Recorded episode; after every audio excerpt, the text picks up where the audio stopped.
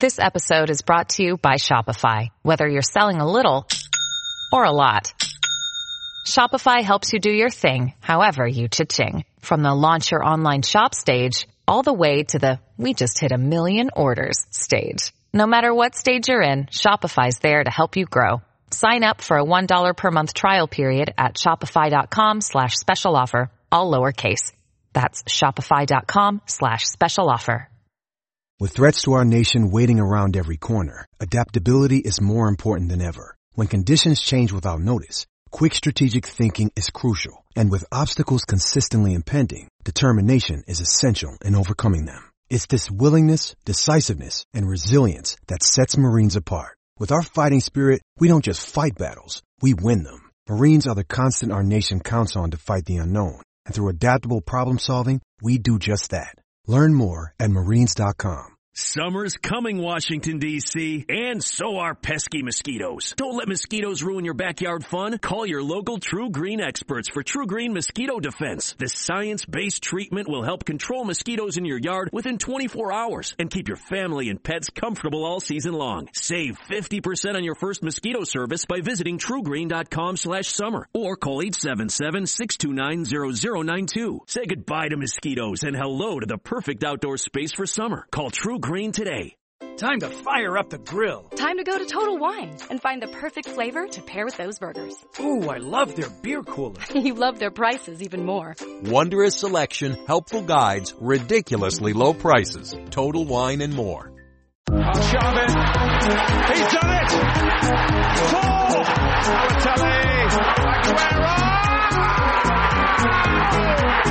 Cahill. Cahill. Tim Cahill done it again. What a goal by Tim Cahill. Hello everybody and welcome to the Premier League Nightclub podcast. My name is Damon and with me I have Sam and I have Woody. Boys, the Premier League was back over the weekend, but more importantly, how are you two? How are you? I'm good. I'm good. I'm just kicking along at work these days and trying to keep tough life? busy. Oh, no, it's a good life. I'm You live enjoying boring life, Sammy. Come it. I live the opposite of a boring life. It's good. It's very exciting. yeah, well, not bad on my behalf. Uh, I reckon for my sanity, I'm, I'm glad the Premier League's back. I was going a bit nuts without it. Um, honestly, it felt like this was the longest international break ever. Oh, it Uh, took it- I don't so know long to come back. Oh, it was ridiculous. It, it's two weeks every time, but honestly, this one felt like a month. I, I, for sure. I don't know how it felt so long. We should probably address the elephant in the room as well. Obviously, last time we recorded, not so much had ha- happened at Tottenham. now Mm. we sit here, and not only have they uh, got a new manager, he's actually managed two games since we last recorded. So He has. We record this on a Wednesday night in Australia. For those who don't know, so obviously we've had one morning of Champions Leagues. So Except last week we recorded on a Tuesday, which is why we missed the Pochettino discussion Yeah. because that happened on the Wednesday. on the Wednesday, so that was Yeah. that was unlucky. Yeah. I'll tell you this morning that he, every, there was a lot of premature people on on social media. Oh, they calling- went hard. Calling him very hard when he was 2-0 down against Olympiacos. And then Bang. bang, bang, Jose. bang, bang. See the Four ball boy? Did you see the ball boy this morning? It's gone mental. The frowning magician. Alrighty, uh, but on, you know, steering back to the Premier League though, Woody, Mm. would you care to hit us with those quick fire results? Sure thing. Tottenham versus West, West Ham to kick off match week 13. Mourinho's first game. They won 3-2. Then Arsenal drew with Southampton 2-all. Leicester beat Brighton 2-0. Burnley beat Watford 3-0. Liverpool down Palace in a last minute winner 2-1. Wolves beat Bournemouth with the red card 2-1. Norwich beat Everton 2-0. City beat Chelsea 2-1. Sheffield United, Man U, what a game that was That was huge. tearing, t- tearing my heartstrings. Three all. And finally, Aston Villa beat Newcastle 2-0. Now, What a week. Yeah, it was, it was big. It was some massive, massive results. Huge week. Uh, I'm happy to just get, you know, stick with what we were talking about prior to those results. Get and stuck in. Tottenham. West, West Ham versus Tottenham. Dele Alli, Son, lovely touch. Glues to his feet. Son to score. He does. The first goal of the Jose Mourinho era has been scored by Heung-Min Son. Yes, that is correct. Spurs came out 3-2 winners over West Ham in Jose Mourinho's first game in charge. Boys, what did we make of that? Well, you know, as much as Spurs were decent, I think it was more to put more to do with how bad West Ham were. Yeah, they were, they were pretty awful. They were awful.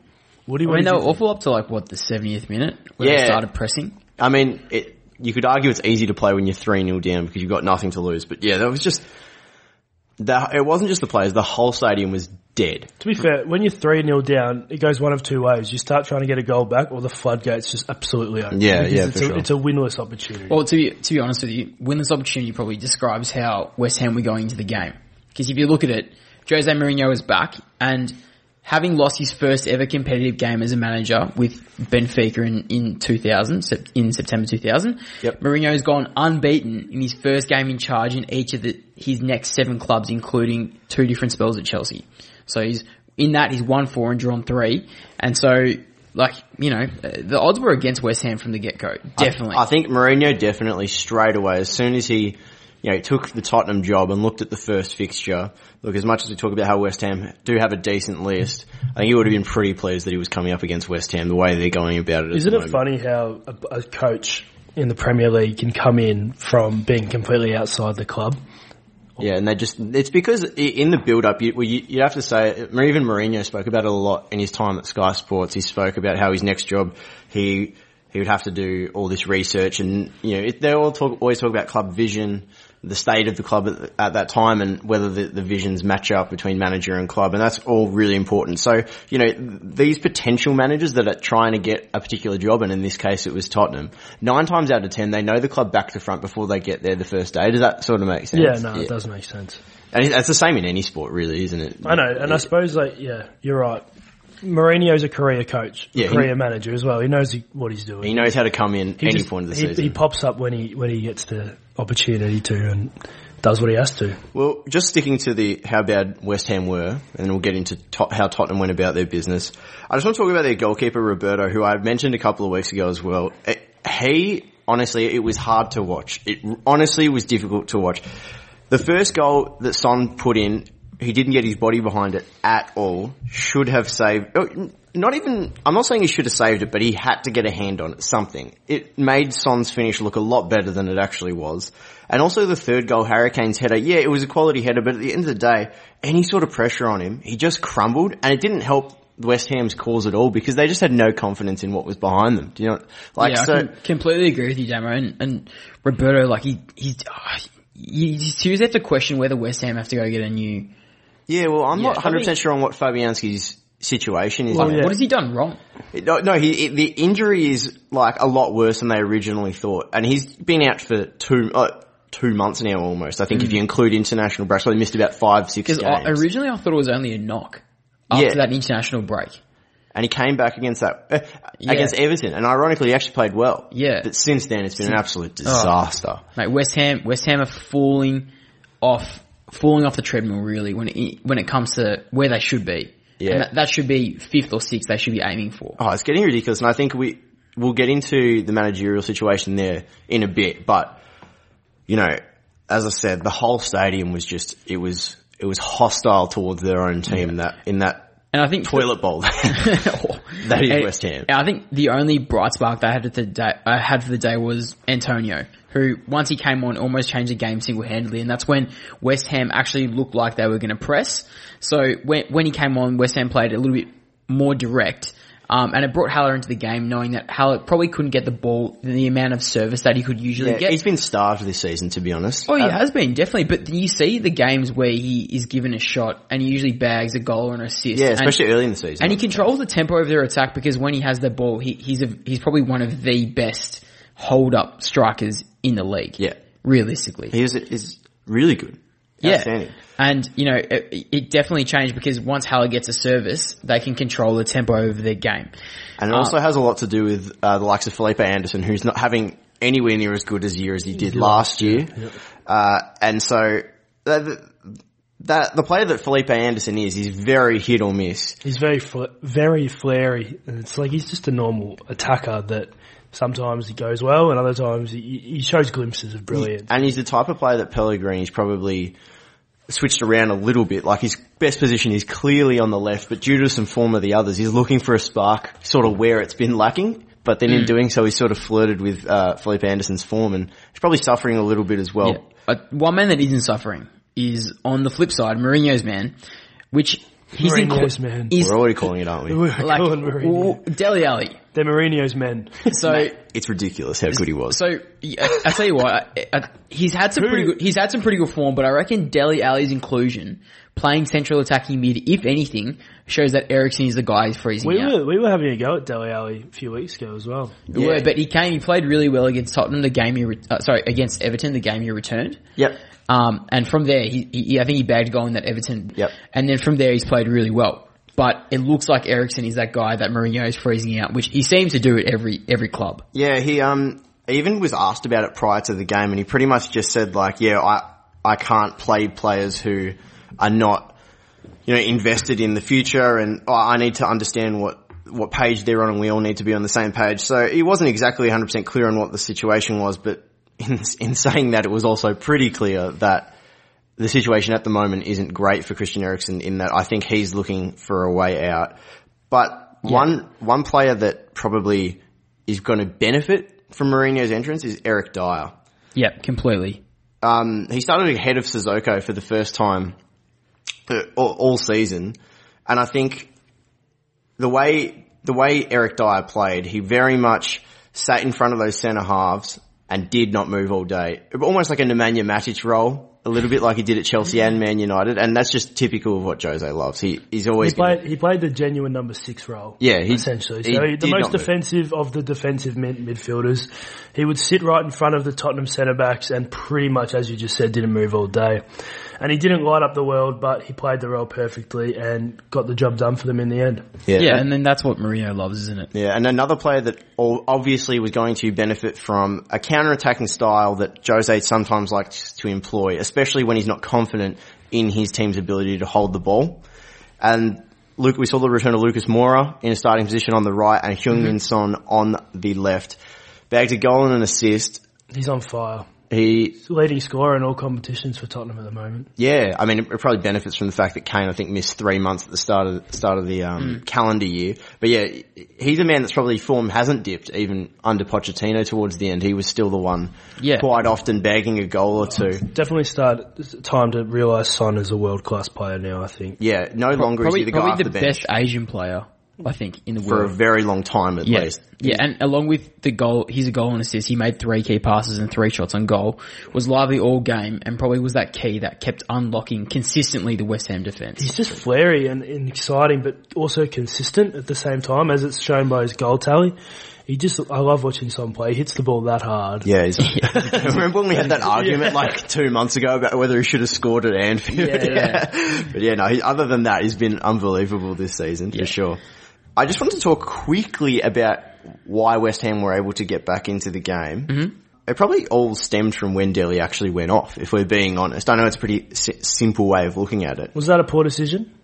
It can be, obviously, the fact that West Ham went on to score two goals. It can't be. They were 3 0 up at the time. I know it's it like people obviously it's easy for people to just sit here and say Mourinho shouldn't have done that because after it happened they They- conceded they- two goals, but any manager would have done the same Yeah. thing. I think. You don't, Yeah. there's no point in having him out there risking injury or anything like that. Yeah, especially when you know Dele's going to be playing many many minutes for Jose this season, especially because the Tottenham team, unlike previous Mourinho teams, doesn't isn't gifted with depth.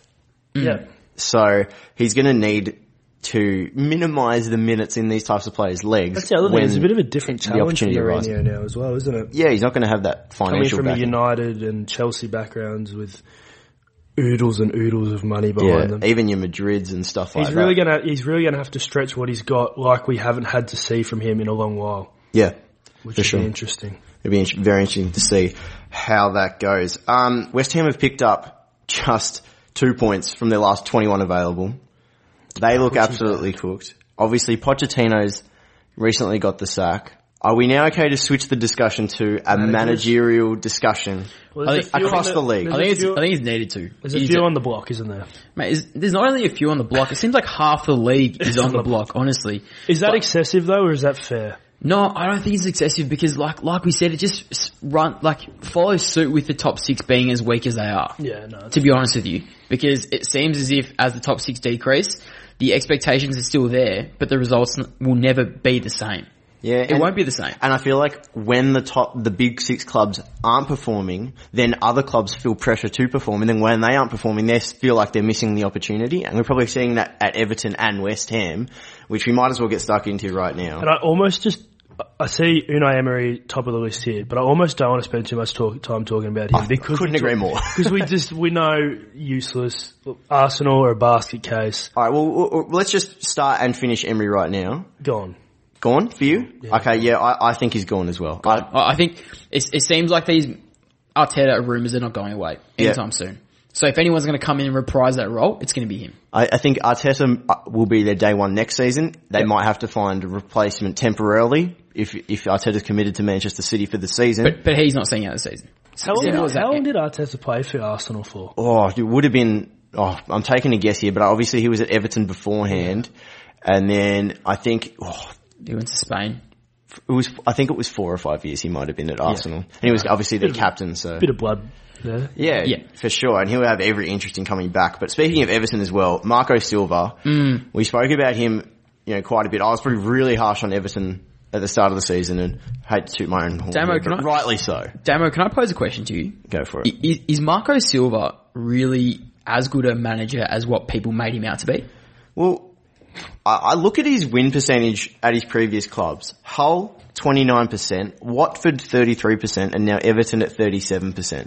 So the question is, why is he regarded a good manager? Uh, look, honestly, I think it's obviously ref- uh, relevant to expectation. Yeah, obviously, but And, you know, Watford winning 33% of their games is probably a success when you, ca- obviously we don't know how many draws and, you know, one point games he got. Put into perspective for you, David Moyes, in his 10 seasons at Everton, 10 plus seasons, he only had a winning percentage of 41%. Okay, so you, you, yeah, I know what you're saying, but I'd also argue that Ever- Everton have different expectations now than they did for, oh, not so much is anyone all call, of Moyes' is, any, is anyone calling Moyes a good manager though? He, I think it suited Everton at the time, but I think after he left, Everton actually improved as a club. Mm-hmm. And uh, I, Well, that probably sparked a time when the top six started to really hit their decline. yeah, Yeah. that as soon as um, obviously the retirement of Sir Alex Ferguson, Arsene Wenger started to drop off a little bit. So yeah, I think Marco Silva. Let's have a you know quick quick end of discussion here. Well, I think Everton, next six games, at Leicester, at Liverpool, Chelsea, at Man United, and then Leicester in the League Cup. Good luck. To be honest, I'm surprised he hasn't been sacked whilst we're Yeah. recording this. He's gone for mine. Yeah. yeah, he's gone. He's done. Gone? So, uh, gone. All right, those Gone. two are gone. Manuel Pellegrini, the team we just spoke about, West Ham. They've conceded three goals in three of their last games. That's almost that's, that's the biggest alarm bells for mine. To be honest, they've scored four goals in their last three games, and all of them have been consolation goals. I- Hmm. They don't convince me at all. No. He's been there a while, hasn't he? Yeah, I think he's been there for about or a season and a half or two seasons Yeah, and a two half. seasons. Two Um, seasons. but I think since beating United 2-0 on tw- September 22nd, which we were in uproar about because we saw Yarmolenko hitting three goals in three games. And he's done for club and nothing country. since. He's done nothing. Since then, West Ham have gone winless in their last seven games, five losses, two draws, and plus on top of that, have seen a Carabao Cup exit being hammered 4-0 by Oxford. So the fans are turning on the team, and to be honest with you, West Ham and Everton, I think the only reason why these guys are in is because there's no suitable replacement ready to go right now, other than potentially David Moyes. Yeah, David Moyes has been linked with both of them, Yeah. and but obviously ex-manager of both those clubs. Uh, Pellegrini, gone, going, or s- safe? No, I don't think anyone on this list is safe. Let's be I- honest. I'd say, I'd say realistically, Silva and Pellegrini are only going to come in if Moyes has committed to one of those two teams. Otherwise, the other one will wait out the season because there's no at, for the for the goals that th- both those clubs need, which is to finish fifth or sixth and qualify you for the Europe. Then I, I can't see either. If one ha- one will go come in for Moyes, and then the other one will wait out the season. Uh, for mine, I think Pellegrini will get another few weeks, but I can't see it lasting too much longer if this yeah, he's form gone. stays. I say he's gone. All right, You reckon he's next gone? one, Ole Gunnar Solskjaer. Probably Thoughts? gone. Let's be real. I just don't think, unless he comes and wins the Europa League or miraculously pulls off a fifth place finish, I just I don't. You think fifth, fifth would be good enough for him to keep I, his don't, I job? think that's sad that we think fifth would be good enough for him to keep his job. Uh, I reckon he's kept it. I honestly reckon he's kept it because the only way he would come in, I think, is if the board knew that they were going to go through a serious restructure. Yeah. Because Ed, They had to Woodward, Ed. Ed Woodward has come out and said that they're going to be willing to splash cash, right? And that the youth is showing promise. But realistically, Is that just PR spin though? well, isn't it always? Yeah, isn't it always? true. Yeah. Um, but it seems like this this toxic culture of firing and rehiring and firing and rehiring. The Well, yeah, change, maybe you're it right. has to stop somewhere. Maybe And- United just have to sit for a while and just keep the manager and then restructure around that's him the and thing. build I- I feel around as the if- manager I instead of if- stop building around the players like Pogba Yeah. If- and a variety of others. and a variety of others in recent times. Well, I feel as if if you want to stabilise the youth that that's there now, which is if anything looking more promising than the players that were previously there. Yeah. They they have to keep Solskjaer. They have to keep Ollie. Yeah. I reckon he's safe. I reckon he's safe. yeah, whatever. Alright. Yep. Raging. Alrighty. And last one is Sanchez Flores. From Watford, he's just won one game since taking over, although to be fair, it is the one game they've won this season. Uh, they got, that win came over Norwich away from home. Obviously this is his second time at Watford. Do you think he's gonna get sacked for the second time? Uh, well, I can't see him waiting. If if if they go down, He'll go. how can he not? How Yeah. can he not go?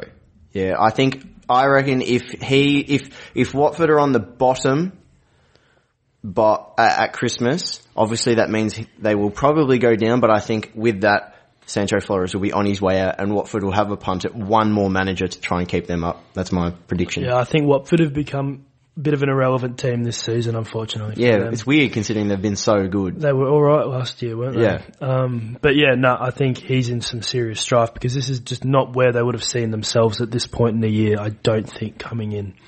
Not that anyone sees themselves at the bottom, but like Yeah, within get what rea- you're within reason. Yeah, for sure. Alrighty, now lads, are we happy to get stuck straight into our second game? I think so. Yep. All right, that is Manchester City versus Chelsea. Mahrez takes on and beats Emerson and scores in the corner. Riyad Mahrez, City two, Chelsea one. The champions have turned it around. Yep, the champions did find a way on the weekend to come back after that disappointing result against Liverpool prior to the international break. Uh, Chelsea came out firing in this one really early on. They looked, they're probably the, one of the few teams other than Liverpool to be able to take it up to City this season. This Chelsea team has balls. This Chelsea team has been the surprise packet of the year bef- behind Sheffield, Woody. I know. I can, see you get- I can see No, getting a I bit- think this His yeah, face went red then. Yeah. this Chelsea team has big balls. To be honest with you, they attack every team they play. Yeah, they don't, they with, refuse with to change. no remorse, mm-hmm. no remorse. And I think if anything, it shows Lampard's style is probably the style that he played under. Very attacking and ruthless. Very attacking and And if you're a Chelsea fan, I think you're looking forward to the future. Oh yeah, for sure. I mean, 100%. Lampard even said after the game, uh, we're, We're coming. coming. Yeah, we're coming. And you know, like, you don't hear that very often, especially in Yeah. the English game. It's always calm, collected. We're always disappointed that we didn't get the three points. I, I thought, well done Lampard. He came out and he was like, you know what? Okay, we, we just lost to Manchester City 2-1 at the Etihad. That's no shame in that No, at all. absolutely no shame no in way. that. And they, And took, they took him the whole way. The Yeah, other they thing did. about Lampard is that when he when we started the season, he came under the immediate pressure because they'd lost to United and there was a few iffy games. Took him a while to get his first win. I think he's handled it really well, Mm-hmm. and I think the way he's stuck with the youth, although admittedly he hasn't had a lot of choice, shows a lot of confidence that he has in his players. And I think they're going to they're going to go well. They're definitely going to benefit from Yeah. the belief that they've got. Oh yeah, Uh, the belief that they're getting from their manager, I And I think that's what something I want to touch on is that you see so often with players these days that talent can only get you so far, but it's system that matters even more. And what I see at Chelsea is a really good system being built at the moment, and I think that's going to go a long way, as I just said before. Yeah, and I think their their midfield plays a big role in that. I thought, uh, it's funny we spoke about how good Jorginho's been this season, but he's probably the worst the worst one of those three midfielders. Obviously, they didn't play Mason Mount on the weekend, which is an, a, probably a good tactical decision from Lampard. Obviously, wanting to rest the young kid as well, and Kante, who scored.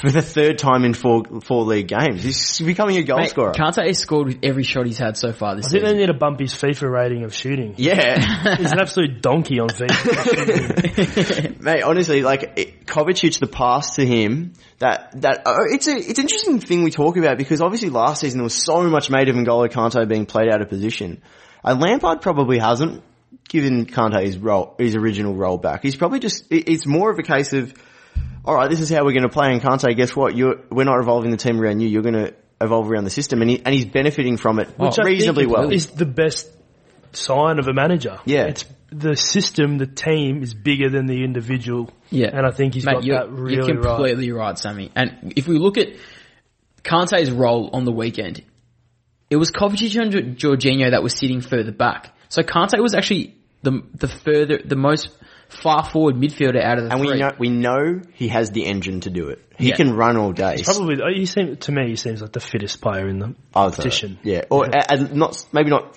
Or No. actually, no, I'd say fit. I'd just say all round his ability to keep going. Yeah, so fitness. Yeah, It's not, I'm not talking just just, strength just an and unreal engine. Yeah. That's for sure. work rate. Yeah. On the flip side to that, Manchester City, of course, did actually win the game. So on the topic of goal scoring, Riyad Mahrez, Woody, your man, uh, found the back of the net on the weekend, and he was he was pretty good.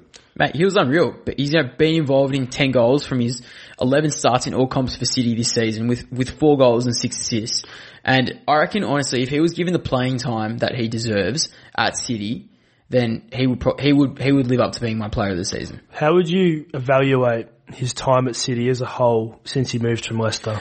I think oh, I had pretty much just what Woody said. I think when he's on the pitch, he's delivering results. Obviously, playing in that Manchester City side, you're going to stat pad a little bit. You can't. Uh, I'm not saying it's a criticism or a bad thing, but obviously you're going to get more goals and more assists on your tally than if you were playing for you know a weaker team. But I, I do agree. He probably would have liked a little bit more game time to you know show what he can do. Yeah, well, I mean, he, he came out and said, what, a couple of weeks ago that the two year, the two extra years he spent at Leicester were two years wasted. He could have gone to Arsenal and featured. Yeah. But, you know, I feel as if the time he has now with City, even though he doesn't get the playing time that he did at Leicester, or probably that he would have at Arsenal if he had gone when they, before they had Pepe and before stuff they like had that, Pepe, yeah. you know, it, it would have shown because honestly, he is probably one of the best wingers in the Premier League, and yet he doesn't even start every So, let's say you're into yoga or Pilates, or maybe you dabble in gymnastics like me. Either way, you know being flexible is key to doing what you love. That's why Smoothie King created this Stretch and Flex smoothie for people like us. With whole fruits and organic veggies, plus type 2 collagen.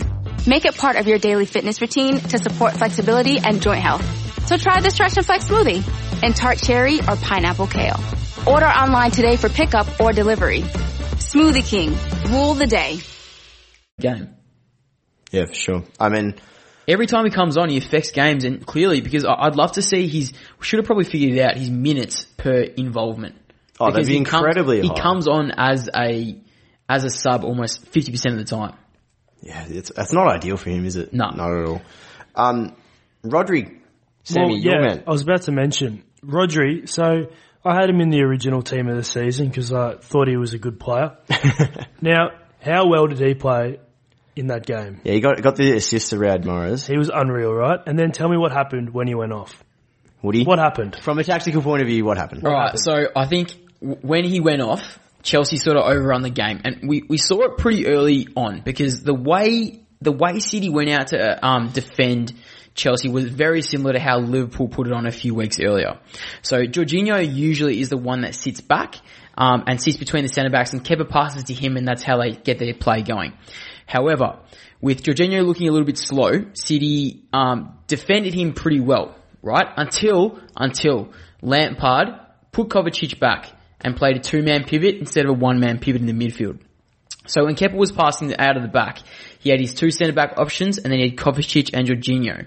So what that did was that it forced City, who were um, defending in a 4-4-2, to either commit two attackers to the centre backs and two midfielders. So the two midfielders, the way they defended, because Chelsea were pushing so far wide, meant that the midfield was three on two. So that means that led to Kante's first goal because Tammy Abraham was trying so hard in the first half to pull Fernandinho off his line. And when he finally did, Kante meant, it meant that Kante could get the shot on goal. Yep, yep, yep. I gotcha. And then when, when, when Rodri went off, it just completely changed as well. Because that meant that, you know, City had more dynamism in the midfield in order to track down that Dynam- threat. is dynamism a word? I- I'm not sure, but I think I get what We'll you, I think I get what he's We'll- saying, yeah, Woody. We'll that- roll with it. Yeah, no, they were much more dynamic in the middle of the pitch. Yeah. No, I think just on that, like Chelsea, as much as we've spoken about how they'd be proud of their performance, I thought they probably missed an opportunity once Rodri went off because it was almost like, as you said, Woody Lampard winning with the plan with that two man pivot. But then once Rodri went off, there, it was almost like they were scared after their two mistakes They in the were. first half to, to, to make more forward passes. I think, uh, Jorginho, went back to his old habits a little bit, Mm-hmm. especially in that second half where he was yeah ninety five percent passing accuracy, but I probably would have given him only a five out of ten on the day to be Yeah, honest. he was passing sideways. Yeah, and- he got com- like he, he was allowed. they, they didn't mind him having the ball this time. Yeah, they didn't, and they, they just let him play. Yeah. And I think that probably played into City's hands a little bit. And uh, did you hear Pep Guardiola after the game? I think they asked like, oh, you know, Chelsea had more possession, but obviously you were probably a little bit more comfortable in that second half. You know, wh- why was that? And then he, in typical Pep style, probably disregarding the fact that his team's the best Premier League team in the past, you know, 10 years at least, or I'm talking in the last two seasons, he's just like, they were incredible. Chelsea are an incredible team. and he's just like going on about how he's just like Chelsea are one of the greatest sides in Premier League history. Victim of his own standards. Yeah, yeah. mate. And it's just like, Pep settled Chelsea down, weren't good until they became a rich club. Let's be real. Well, I mean, yeah, hu- hundred percent. But let's not take away from Chelsea's performance. I mean, they kept City to forty six percent possession. That's uh, that's the lowest since Pep Mate, Guardiola. that is the lowest recorded Pep Guardiola has ever had in his 381 top flight matches in charge. That's insane. That's massive for Lampard's confidence. That's the stat man right Yeah. there. It's, it's huge. I, I dug deep for that one. Al- Although in saying that, as much as we've praised Chelsea uh, a lot in the last 10 minutes, I'd probably say City still deserves to win the game and despite their lack of possession, which they're probably used to, they did still have the better chances and deserve to win. Mate, completely. Well, I mean, just on that, and Aguero, how costly is his injury going to be going forward with the title defence? Can it be done now, or is that the nail? And has Liverpool got both hands on the trophy? Yeah, I think like if there is a team in the competition that can handle an attacking player going down, even though it is It's- Sergio Aguero, it is City. It is City, but Aguero, Yeah, I mean it. uh, It all lots of pressure on Gabriel Jesus now to step up. Mate, to be completely, like, honestly, we've seen Sterling thrive in a striker role. I was about to say, and We've spe- we speak Sterling about uh, thrive. Riyad Mahrez might get some more game time if Sterling Yeah. switches into the centre. Obviously, Bernardo Silva hasn't had a great season this year, Yeah, so by no means the, the season he had last year. yeah, not at by all. no means. Probably just comparing can, him to last year. has the potential to just switch it though, yeah, for sure, which is what the great players of Manchester City have been doing the last three years, exactly. which is finding a way. Hundred percent. Now, lads, I reckon we wrap that one up and get stuck straight into winners and losers. Oi, did someone say winners and losers? Sure did, mate. Alrighty. Mate, it still gets me every I time. yeah, I was about to say that. It's so good. I'm pretty, pretty proud of it. Sam, do you want to kick us off with your winner of the week? My winner. So mine is Chris Smalling. So This is a fair shout. This is we, a mess. we all know the story of Chris Smalling at United, and I just want to put this out there for now. So in his nine appearances for Roma, and on he had his best performance on the weekend, scoring a goal and having two assists. So basically, dominated the game, won them the game, Yeah. essentially, which you just didn't hear about when he was at United. But since leaving United for a bill of three million pounds, he has been Roma's best defender by far. And in his first six appearance, appearances in the Serie A, he's yet to be dribbled past and is going at a 100% success rate with tackles. Do- Fire out. Can you see him coming back from loan? Oh, I, why would he? I mean, I mean, if he's ha- Apparently Roma want him for about 20 million if now he's having if he's having such a, so much success in Roma, like what?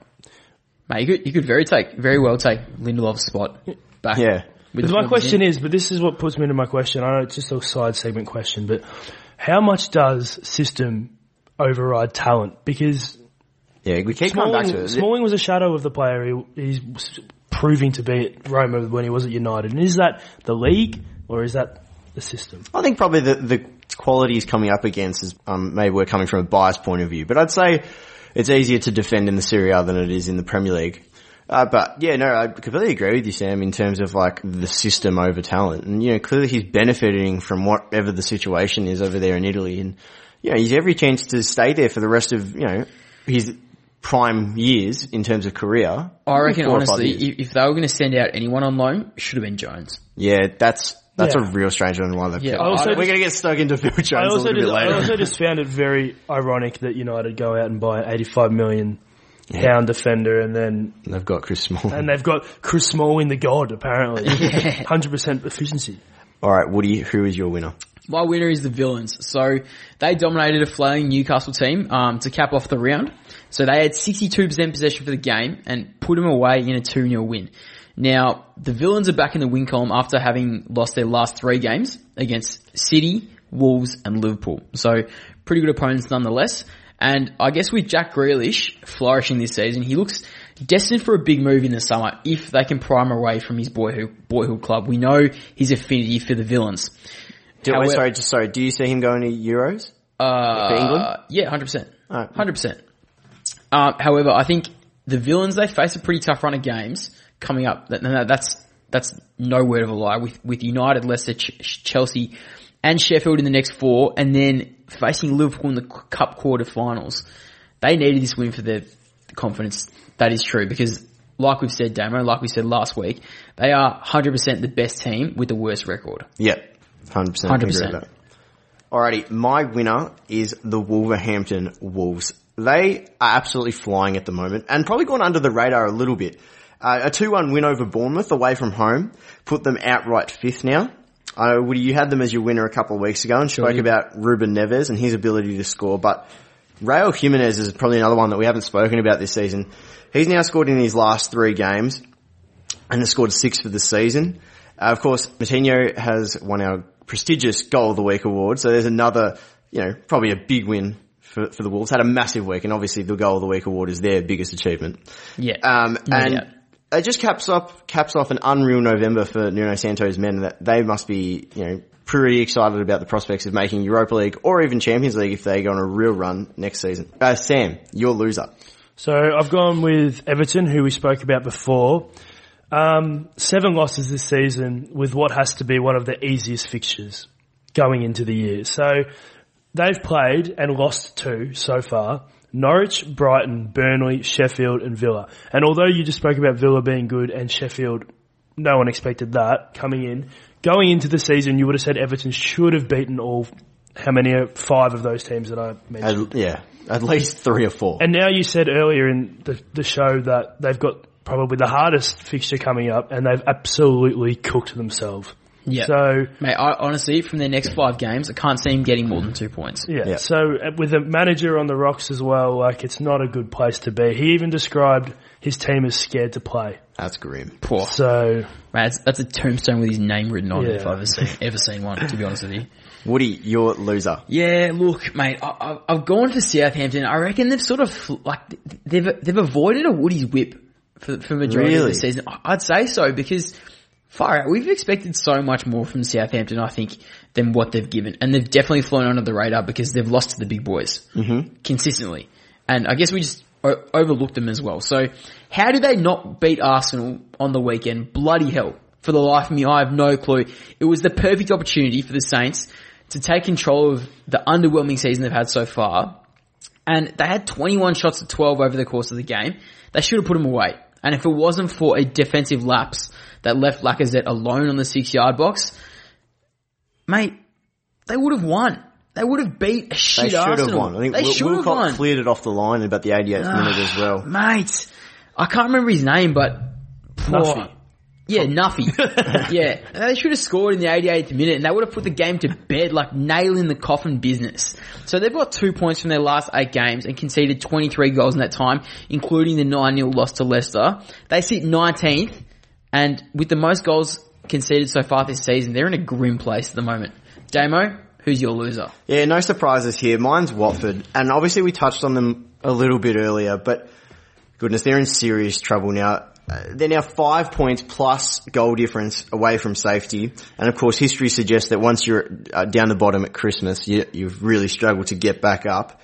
Um, just like you look at the way Burnley played, they obviously sit sixth now, and they lost three 0 to uh, Watford lost three 0 to Burnley over the weekend. Burnley Burnley don't play great attacking football. Like it's pretty negative.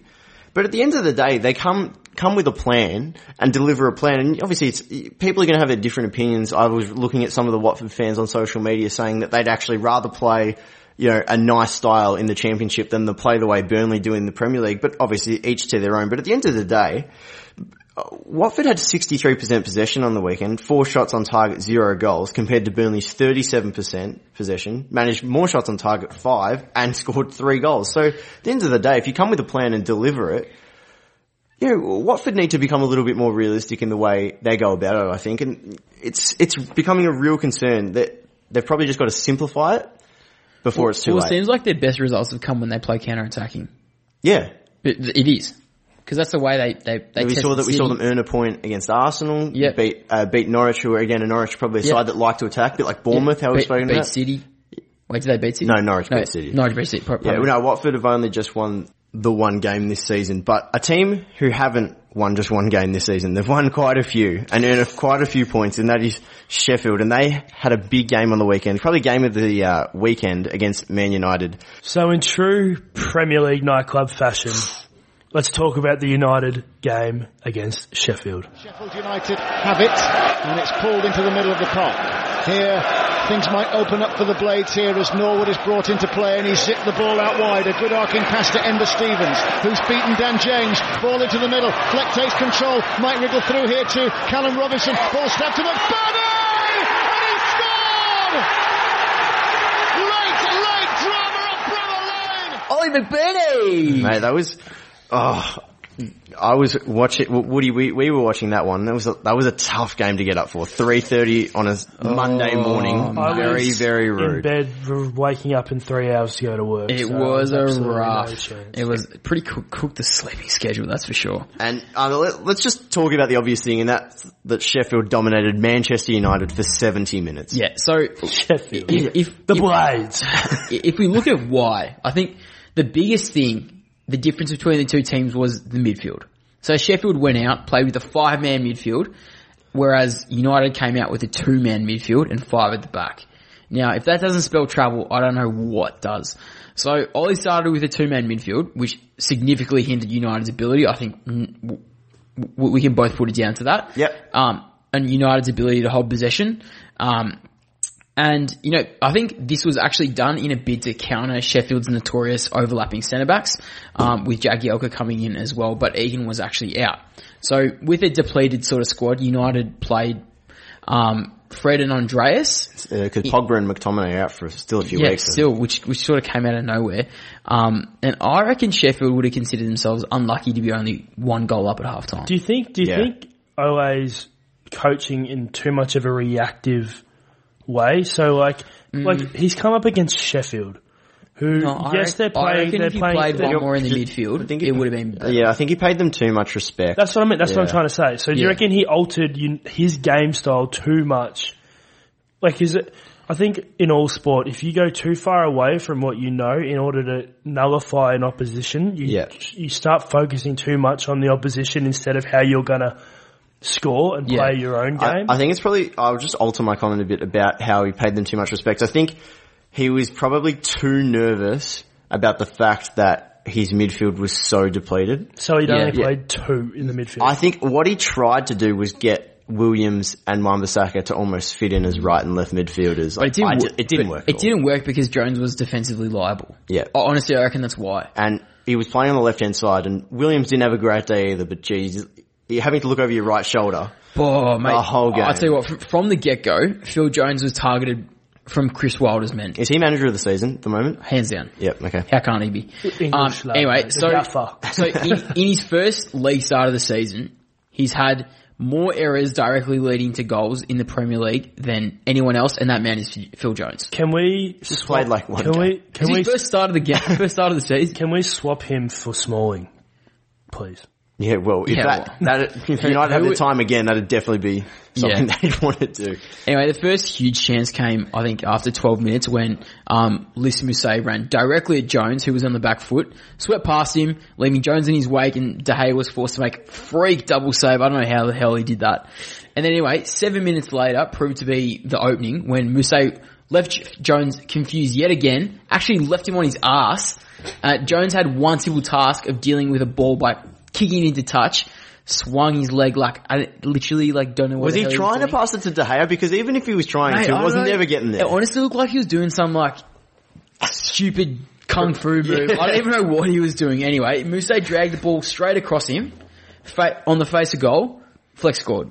Yeah, it was And- a good save De Gea, but then And that put it in. honestly set the tone for the first 60 minutes, the way they attacked, isolate Jones, and try and get past him as much as you can. Yeah, one, one other player I probably want to criticise a little bit, actually two of them, is, is Andreas and Fred, because I thought obviously the task all day was going to be difficult. Yeah.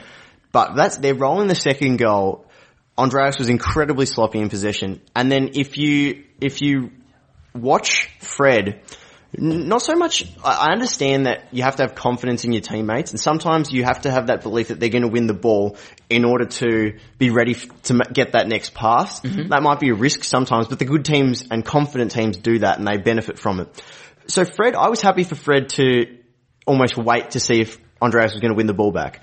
But it was his reaction after Andreas didn't win the ball back. The eventual goal scorer, Mousset, ran straight past Fred, and Fred was at least two or three meters behind him, and then that gap just got wider and wider. Harry Maguire probably did the right thing, but then once he saw that Fred was being run past, he didn't have enough time to alter, and what a finish. What a finish from well outside the box. Great So, so clearly then there was a shift in the game, and even if it was for a small amount of time, what what actually happened, and then in comparison, what happened for United to concede again? Well, it's interesting you say that because I think Williams' goal was probably a bit of chance that it's that that it landed to Yeah, him. because they did change to a back to a four back at half time, So yeah. it's not like it was an instant um, managerial like perfect substitution because it took 25, 30 Yeah, minutes for I it think- to work. Yeah, and I think honestly, like the flourish of goals was just, you know, down to Sheffield falling asleep. And once you fall asleep against fast teams, you, you're just gonna, you're just gonna cop it. And we saw that with James just shredding him down the left flank and then Mason Greenwood essentially shredding him down the right. As soon as they fell asleep, like they got crucified. hmm for sure. And also, Marcus Rashford is now one of three English players this season to be involved in 10 goals or more. I do want to touch on, Sammy, your, your last point there, which was just about why United conceded again. Now, there's been a lot of talk about this, and I'm not going to sit here and defend Solskjaer, but at the same time, I think people are really quickly to judge based on outcome, but you need to some, sometimes take, look at the bigger picture.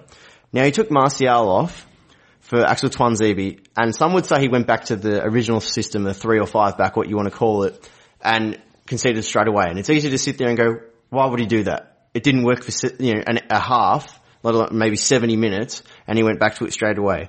I just want to point out something. We spoke about how Mourinho took Dele Alli off, and they conceded two goals. Look, e- again, it's easy for us to sit here and say that's not the right thing to do. Captain, Captain hindsight. But one one thing I do want to mention, Bobby Firmino on the weekend scored an 85th minute winner for Liverpool.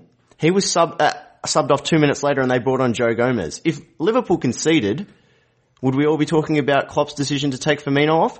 The reason I bring it up is Zaha also in like the 90th minute missed an absolute golden opportunity which he should have scored. Crystal Palace should have also, uh, so Crystal Palace should have also equalised, in which case my three examples that I'm talking about, uh, Would have, would have been proven. yeah, it would have been proven, and I would be- sitting here saying all three managers made the same mistake and all three managers got punished.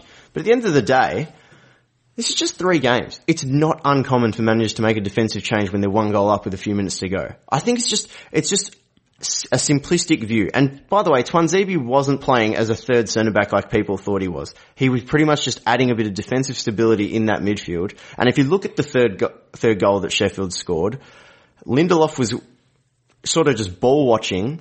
Then Tuanzebe was, if he was playing as a centre back, he's out of position. But to be honest, there's not much he could do. And then Maguire hesitated as well. So there's a variety of people at fault.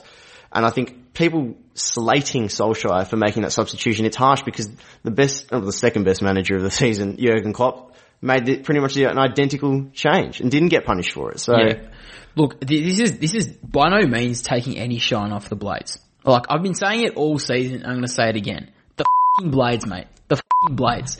They are genuinely like the fifth best team in the league. It's it's it's not even an argument. I reckon if they were to miss out on European qualification, it's only because of potential injuries and I guess the Christmas period, which could almost lengthens the season in, in comparison to the championship. Mm. And to cruise past United for 60 minutes, the way they did, without their first choice centre back in John Egan, and without Dean Henderson as well, who has been the best keeper in the league so far, as per the Premier League nightclub rolling team of the season XI. Alright, it shows serious grit and also a touch of class as well. It's also worth noting Sheffield haven't spent a lot of money. They've scored the most goals in the league, which five from substitutes. So again, it's just it's like they're building a bit of depth in Yeah, there. and you're right. They, ha- they haven't spent a lot of money at all.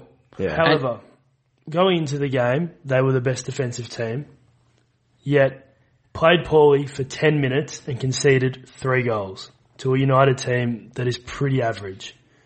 What does that say, and is that a concern going forward? I mean, sorry It's a- to it's a really good sorry, question. sorry to stop your little No, you're right, you mate. know your little you know, get around Sheffield, boy. just to bring it back to reality for a little second here. Um, look, uh, It'll definitely be looked. It'll be looked at by Yeah. opposition clubs. I think the way, uh, as we've said, United probably didn't exactly change the way they were playing. They just sort of switched on uh, in that 70th Well, minute. Rashford came alive for seven minutes of the yeah, game. yeah. Let's Uh, be real. So many of the players were poor up until that point. So Sam, honestly, I don't really have an answer. Well, for does you. that mean does that mean that maybe Sheffield are a team that, unlike because they're deprived of talent in terms of the world get well, Yeah. world, um, and the top six, the other top six teams they're competing against, do they have to concentrate harder for longer? One hundred percent. Yeah, If they drop off, they get punished more than Any any other team in that top half. exactly. I, honestly, I reckon it just gives their players like more of a stage to shine. It really does because if you look at the likes of Lys Mousset, was born in for ten million pounds from Bournemouth, who had three EPL goals in fifty-eight EPL appearances. Right, Not- not great. he was, and he was a misfit as well. So he well known to have an attitude problem. Right, comes into Bournemouth, Chris Wilder. Sorry, comes into Sheffield. Chris Wilder does his work, and now with a goal on the weekend, takes his tally for Sheffield to four goals and three assists in just ten EPL appearances.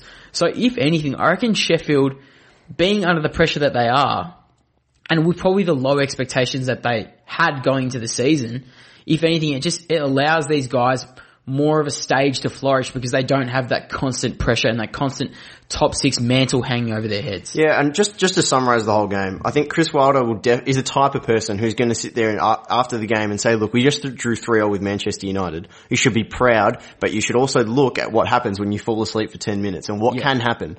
If you do that again, like Manchester United at the moment are probably the 10th best team in the league, if we're being real. Yeah. Imagine if Sheffield do that against nine other teams, they're going to get punished just as much, if not more. So yeah, Wilder's definitely the type of manager who's going to be proud and compliment his team, but he's also going to sit there behind closed doors and say, that's what happens when we're not switched on. And that's what's, requ- this is what's required from us every single minute for the rest of the Yeah, season. and I reckon honestly they'll put away Wolves, Newcastle, and Norwich in the next three.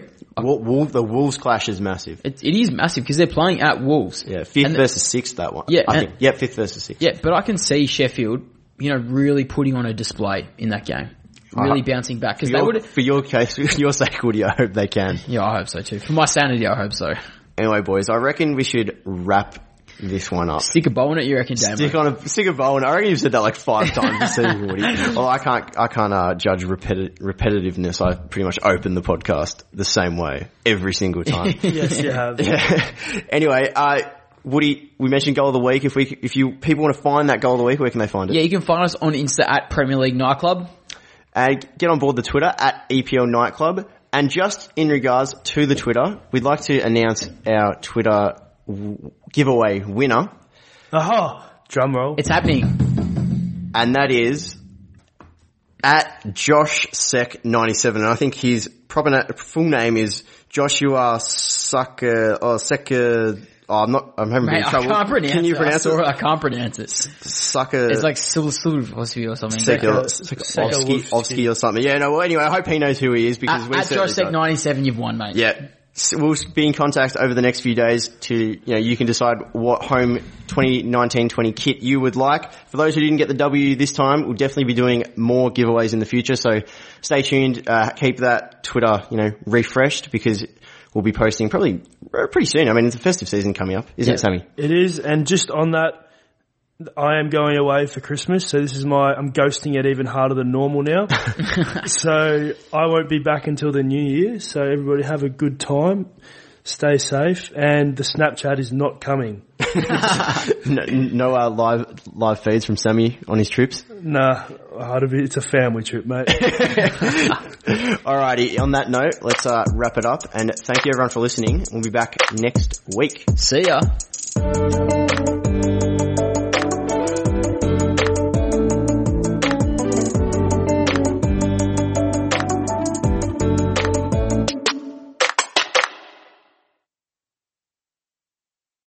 Nobody builds 5G like Verizon builds 5G because we're the engineers who built the most reliable network in America. And the more you do with 5G, the more building it right matters. The more your network matters. The more Verizon engineers going the extra mile matters. It's us pushing us.